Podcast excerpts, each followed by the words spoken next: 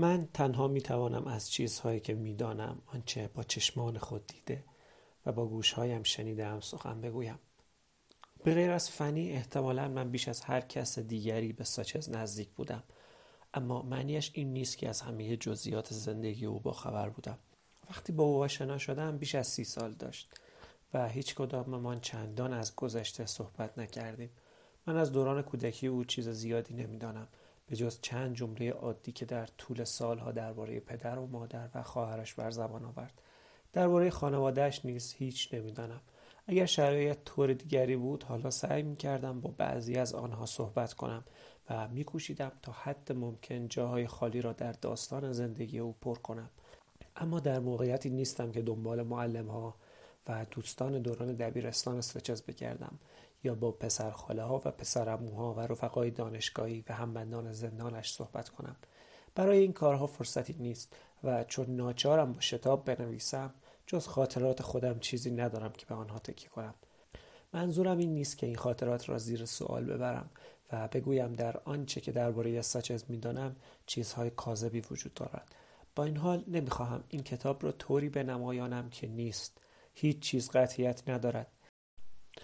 این نه یک زندگی نامه است نه یک تصویر پردازی دقیق روانشناسانه و علا رقم این که ساچسته سالها دوستی چیزهای زیادی را نزد من اعتراف کرد ادعا نمی کنم که شخصیت او را کاملا چنان که بود درک کرده باشم. من می‌خواهم حقیقت را درباره او بگویم و خاطراتم را تا آنجا که می‌توانم صادقانه به روی کاغذ بیاورم. اما نمی‌توانم این امکان را که ممکن است اشتباه کرده باشم و اینکه شاید حقیقت با آنچه که میپندارم کاملا متفاوت باشد را مردود شمارم. او در 6 اوت 1945 متولد شد. این تاریخ را به این دلیل به خاطر دارم که در موارد مختلف به آن اشاره می کرد و ضمن صحبت خود را نخستین بچه هیروشیمایی آمریکا بچه حقیقی بمب یا اولین مرد سفید پوستی که در دوران بمب اتمی نفس کشید مینامید.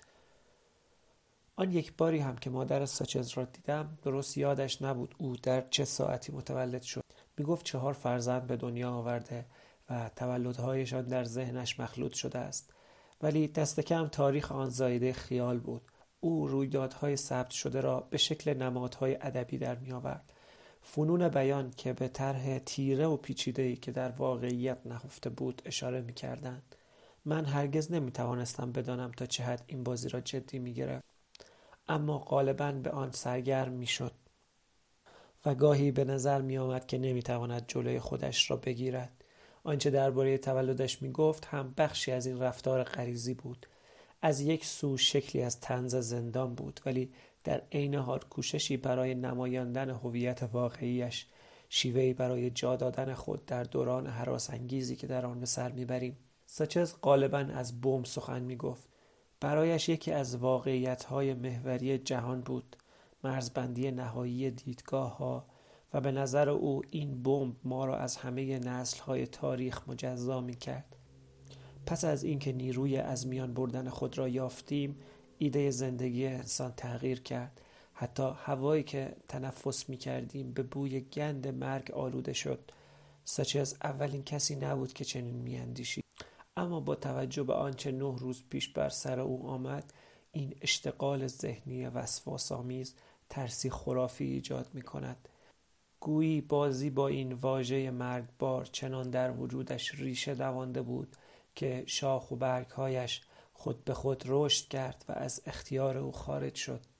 پدرش مردی یهودی و اهل اروپای شرقی بود و مادرش یک کاتولیک ایرلندی مانند بیشتر خانواده های آمریکایی یک فاجعه آن دو را به هم نزدیک کرده بود. قحطی دهه 1840 در ایرلند و کشتار یهودی ها در دهه 1880 اما بجز این جزئیات اولیه هیچ چیز دیگری درباره اجداد ساچز نمی‌دانم. دوست داشت بگوید یک شاعر باعث شده بود خانواده مادریش به شهر بستون بیایند.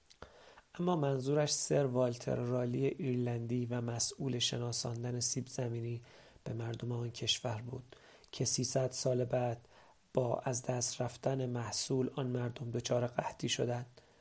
درباره خانواده پدرش یک بار به من گفت که آنها به خاطر مرگ خدا به نیویورک آمدند. این هم یکی از کنایه های معمایی ساچز بود. منظورش این بود که یهودی کشی پس از به قتل رسیدن تزار الکساندر دوم آغاز شد که الکساندر به دست پوچگرایان روسی کشته شد که پوچگراها به این خاطر پوچگرا بودند که باور داشتند خدا وجود ندارد این یک معادله ساده بود اما تا وقتی تداوم رویدادهای تاریخی روسیه را به ترتیب قرار نمی‌دادی نامفهوم به نظر می رسید. اینکه پدر و مادرش در چه تاریخی و در کجا آشنا شده بودند اوایل زندگی چگونه بودند و خانواده هایشان چگونه با ازدواج آن دو که از نظر دین و تبار ناهنگون بودند کنار آمده بودند و چه زمانی به کنتیکت آمده بودند از جمله چیزهایی است که از دانسته های من فراتر می رود. او در عین حال یهودی و کاتولیک بود که یعنی پیرو هیچ یک از این دو دین نبود هرگز به مدرسه مذهبی نرفته بود و ختنه شدنش چیزی جز یک امر پزشکی نبود با وجود این چند بار به بحرانی مذهبی اشاره کرد که در نوجوانی دچار آن شده بود. اما ظاهرا این بحران به سرعت و به خودی خود از میان رفته بود. من همیشه تحت تاثیر شناخت او از انجیل قرار می گرفتم. شاید در همان دوران درگیری درونی شروع به خواندن آن کرده بود. ساچز بیشتر به سیاست و تاریخ علاقه داشت. اما سیاست مورد نظر او با چیزی آمیخته بود که من آن را کیفیتی مذهبی مینامم گویی تعهد سیاسی چیزی بیش از راهی برای روبرو شدن با مسائل اینجا و اکنون بود و در این حال وسیله برای رستگاری شخصی هم به شمار می آمد. به نظر من این نکته مهمی است نظرات سیاسی ساچز هرگز در طبقه بندی های قراردادی جای نمی گرفت. او از سیستم ها و ایدئولوژی ها خسته شده بود و گو اینکه می توانست با ادراک پیچیدگی از آنها سخن بگوید. برای او واکنش سیاسی اساسا به حوزه وجدان مربوط می شد. همین باعث شد که تصمیم بگیرد در سال 1968 راهی زندان شود به این خاطر نبود که خیال می‌کرد می‌تواند در آنجا به نتیجهی برسد بلکه مرا تایید کرد شاید آنچه ساچز می‌گفت استور سازی معصومانه بیش نبود او در تبدیل واقعیت ها به استعاره استاد بود و از آنجا که دارای اطلاعات زیادی بود می توانست آدم را با پیوندهای عجیب و شگفت انگیز تاریخی بمباران کرده افراد و رویدادهای نامربوطی را به یکدیگر متصل کند.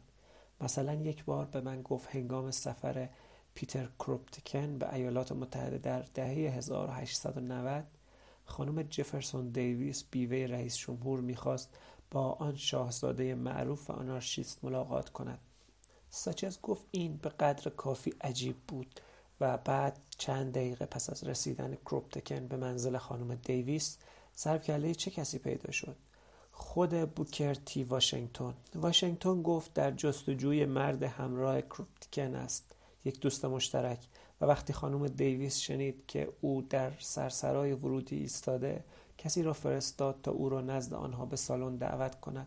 این بود که تا ساعتی بعد این سه فرد نامربوط کنار هم نشسته چای می نوشیدند و با ادب گفتگو می کردند اشرافزاده روس که با هر نوع دولت سازمان یافته مخالف بود برده سابق که نویسنده و مربی شده بود و همسر مردی که آمریکا را به خونین ترین جنگ به خاطر نهاد بردهداری کشانده بود. فقط ساچز می توانست تعریف کند که وقتی لویز بروکس هنرپیشه سینما در اوایل قرن بیستم در شهر کوچکی در کانزاس نوجوانی خود را میگذراند همسایه و همبازیش ویویان ونس بود که بعدها در سریال من لوسی را دوست دارم بازی کرد.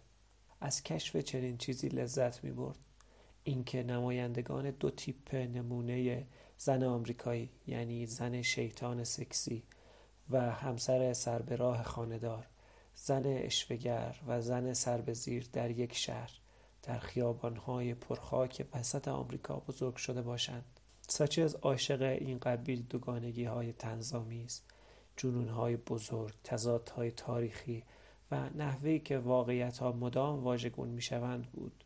آنقدر این جور روایت ها را جستجو می کرد تا از آن سیراب شود و جهان را چنان می‌دید که گویی به این دلیل به زندان رفته که می‌دانست اگر نرود نمی‌تواند با خودش کنار بیاید اگر بخواهم روی کرده او را به باورهایش به کوتاهی نقل کنم با اشاره به پیروان تعالی در قرن 19 آغاز می کنم تورو برای او الگو بود و ساچز بدون نمونه که رساله عدم اطاعت شهروند به دست می‌داد گمان نمی کنم چنان که بود از آب در می آمد. منظورم فقط زندان رفتن نیست بلکه نگرش او به زندگی و حالت مراقبت و بیداری دائمی درونی نیز هست یک بار وقتی صحبت به کتاب والدن اثر تورو کشید ساچز اعتراف کرد که به این دلیل ریش گذاشته که هنری دیوید تورو ریش داشت و این به من فهماند که تا چه حد تورو را تحسین می کرد. حالا که اینها را می نویسم متوجه می شوم که هر دو در یک سن درگذشتند. تورو در چهل و چهار سالگی با جهان ودا کرد و سچز اگر یک ماه دیگر زنده می ماند به چهل و پنج سالگی می رسید. گمان نمی کنم این شباهت چیزی جز تصادف باشد اما از آن چیزهایی است که سچز دوست داشت جزئیات کوچکی که باید بایگانی می‌شد پدرش در نورواک رئیس اداری یک بیمارستان بود و تا آنجا که توانستم بفهمم خانوادهش نه چندان ثروتمند بودند و نه فقیر. ابتدا صاحب دو دختر شدند. بعد ساچز به دنیا آمد و سپس سومین دختر زاده شد. همگی طی شش هفت سال به دنیا آمدند. ظاهرا ساچز بیشتر به مادرش نزدیک بود.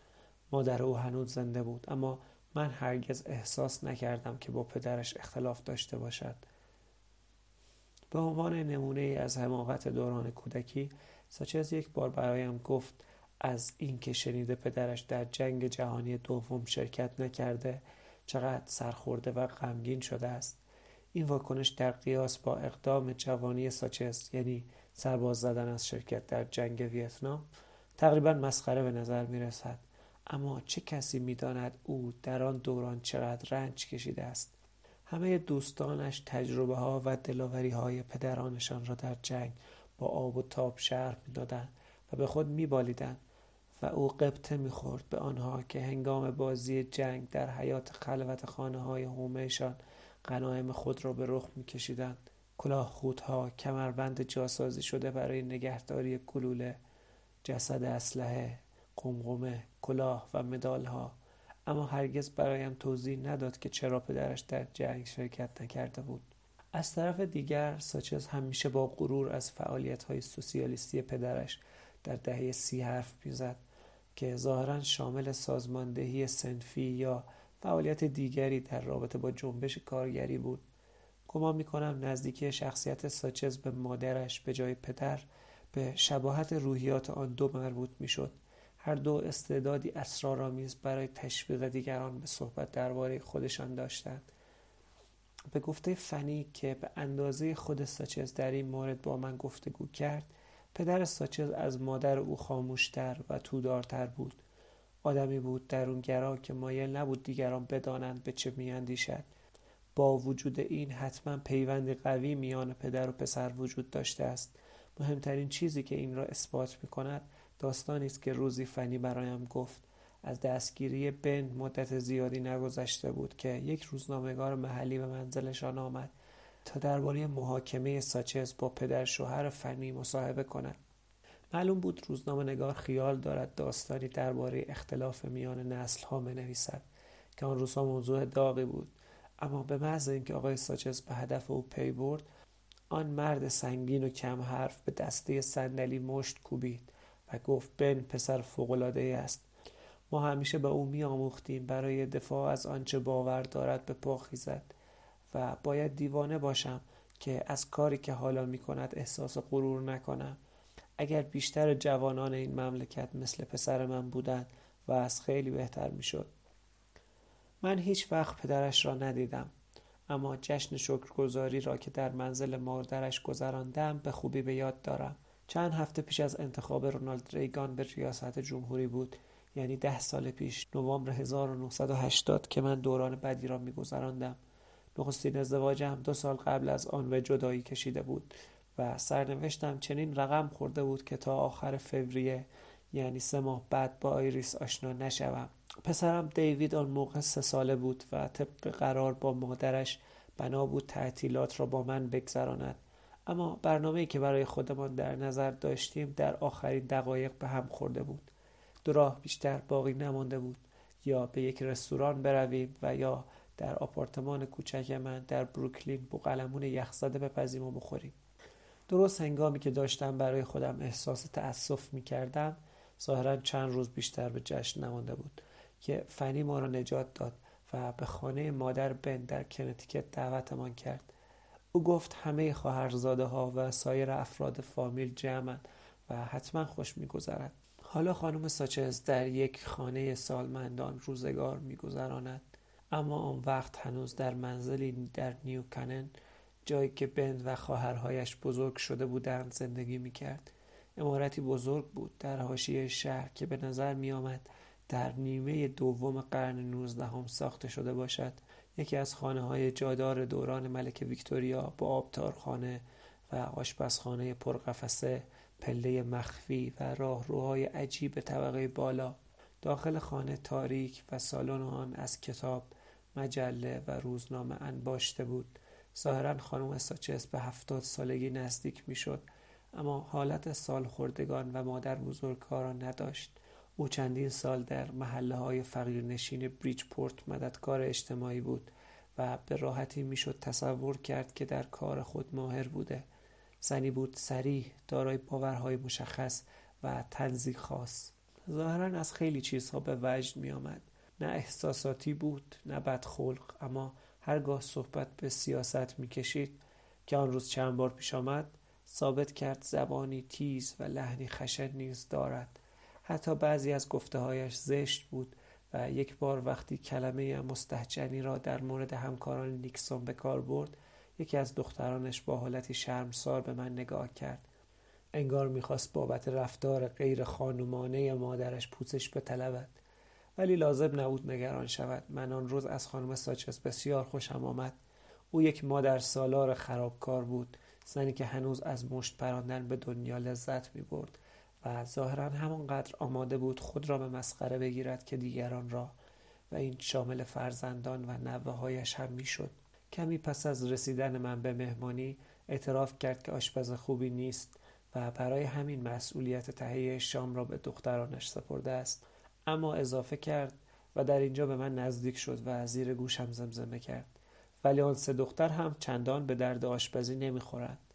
گفت هرچه باشد آنچه می‌دانند از من یاد گرفتند و وقتی آموزگار آدم فراموشکار و کل پوکی باشد از شاگردها چه انتظاری می شود داشت.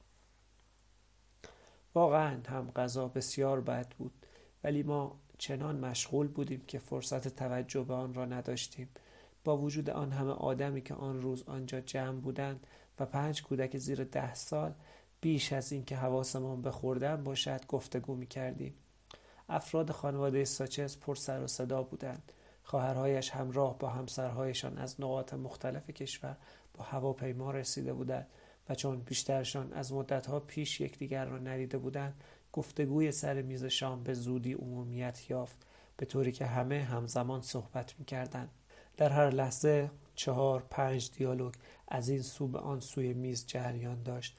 اما چون هر کس لزوما با همسایه خود حرف نمی‌زد دیالوگ ها از فراز یکدیگر میگذشتند و باعث می شدند هر گوینده ناگهان با مخاطب دیگری شروع به صحبت کند. بنابراین به نظر می آمد هر کس در آن واحد در همه دیالوگ ها شرکت می کند و در حالی که از زندگی خودش می گوید به گفته های دیگران هم گوش می دهد. به این صحنه ورود و خروج مدام بچه ها رسیدن خوراک های گوناگون از آشپزخانه ریختن شراب در لیوان ها افتادن بشقاب افتادن لیوان ها و ریختن ترشی روی میز را هم اضافه کنید آن وقت مهمانی شام آن شب به یک نمایش پیچیده و شاد توأم با بدیه سازی شبیه می شود گروهی از آدم های بی که سر به سر یکدیگر می گذاشتن و بدون دلبستگی به زندگی که در گذشته در جوار یکدیگر داشتند به همدیگر علاقمند بودند.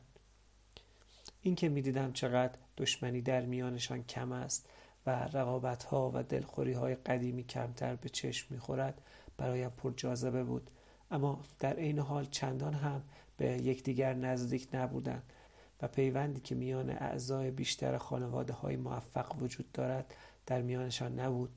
می‌دانم که ساچز به خواهرهایش علاقه داشت اما به شکلی خود به خود و از دور و گمان نمی کنم پس از رسیدن به بزرگسالی نزدیکی خاصی به هیچ یک از آنها احساس کرده باشد. شاید این حالت مربوط به یکی یک دانگیش می‌شد. اما در آن عصر و شب دراز هر وقت چشمم به او میافتاد ظاهرا با مادرش یا با فنی صحبت می‌کرد و بیشتر با پسر من گرم می گرفت تا با خواهرزاده های خودش. نمی‌خواهم عمدن این نکته را مهم جلوه دهم چون می‌دانم این جور مشاهدات غالبا دستخوش اشتباهات و برداشت های نادرستند. اما واقعیت این است که ساچز در میان خانوادهش مثل آدم های تنها رفتار می کرد مردی که با اندکی فاصله از بقیه میستاد منظور این نیست که از کسی دوری می جست ولی لحظاتی بود که احساس می کردم راحت نیست و تقریبا با بیحسلگی در آنجا حضور دارد.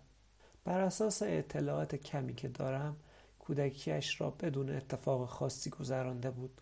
در مدرسه شاگرد درخشانی نبود. و تنها چیزی که او را متمایز می کرد تمایلش به شیطنت بود. ظاهرا در روبرو شدن با مقامات سر نترسی داشت و چنان که خودش تعریف می کرد سنین شش تا دوازده سالگی را دائما در حال شرارت های ابتکاری گذرانده بود. برای دیگران تله میگذاشت. صفحه ای را که روی آن مرا لگت بزن نوشته شده بود مخفیانه به پشت آموزگار نصب می‌کرد. و در سطل زباله کافتریا ترقه میترکاند در طی آن سالها ساعتهای درازی را در دفتر مدیر گذراند اما در مقابل رضایتی که این پیروزی ها نصیب او می‌کرد تنبیه شدن بهای اندکی بود که با میل می پرداخت. سایر پسرها به خاطر شهامت و ابتکارش به او احترام میگذاشتند و شاید همین برای خطر کردن به او الهام میبخشید من بعضی از عکس های بچگی ساچز را دیدم. در این که زشت و بدقواره بود تردیدی نیست. لاغر و دراز با گوش های پهن دندان های کج و کوله و لبخندی کج. حتما می توانست مسخره کلاس باشد. هدف متحرک هر نوع لطیفه و های وحشیانه. و فقط به این خاطر توانسته بود در امان بماند که خودش را وادار می کرد از دیگران کمی شرورتر باشد. حتما نقش خوشایندی نبود اما او آنقدر در این را تلاش کرد که پس از مدتی به استاد بیچون و چرای شرارت تبدیل شد. دندانهایش با قالبگیری مرتب شدند به وزنش کمی اضافه شد و دست و پایش رفته رفته یاد گرفتند که از او اطاعت کنند. وقتی به نوجوانی رسید کم کم قیافه بزرگسالی خودش را پیدا کرد. بلندی قدش در ورزش به کارش آمد و وقتی در سیزده چهارده سالگی شروع به بازی بسکتبال کرد خیلی زود به یک بازیکن آینده دار تبدیل شد. آن وقت شیطنت های آزاردهنده و شرارتش پایان گرفت و در حالی که در دبیرستان هم نمرات بالایی نصیبش نمی‌شد او همیشه می‌گفت دانشجوی تنبلی بوده و به گرفتن نمره های خوب چندان اهمیت نمی‌داده است. مدام کتاب می‌خواند و به فکر نویسنده شدن افتاده بود. به گفته خودش اولین نوشته هایش به درد نخور بودند یک بار آنها را احساساتی و پوچ همراه با کند و کاو درونی توصیف کرد داستانهای کوچک و اشعاری با کیفیت نازل که هیچ کس از وجودشان خبر نداشت و او هم همچون یک راز آنها را برای خودش نگه می داشت. با وجود این به کارش ادامه داد و به نشانه جدی بودن در 17 سالگی برای خودش یک پیپ خرید. فکر می‌کرد این نشانه یک نویسنده واقعی است. در آخرین سال دبیرستان هر شب پشت میزش می نشست و در حالی که با یک دست قلم و با دست دیگر پیپ را می گرفت اتاق را از دود می انباشت.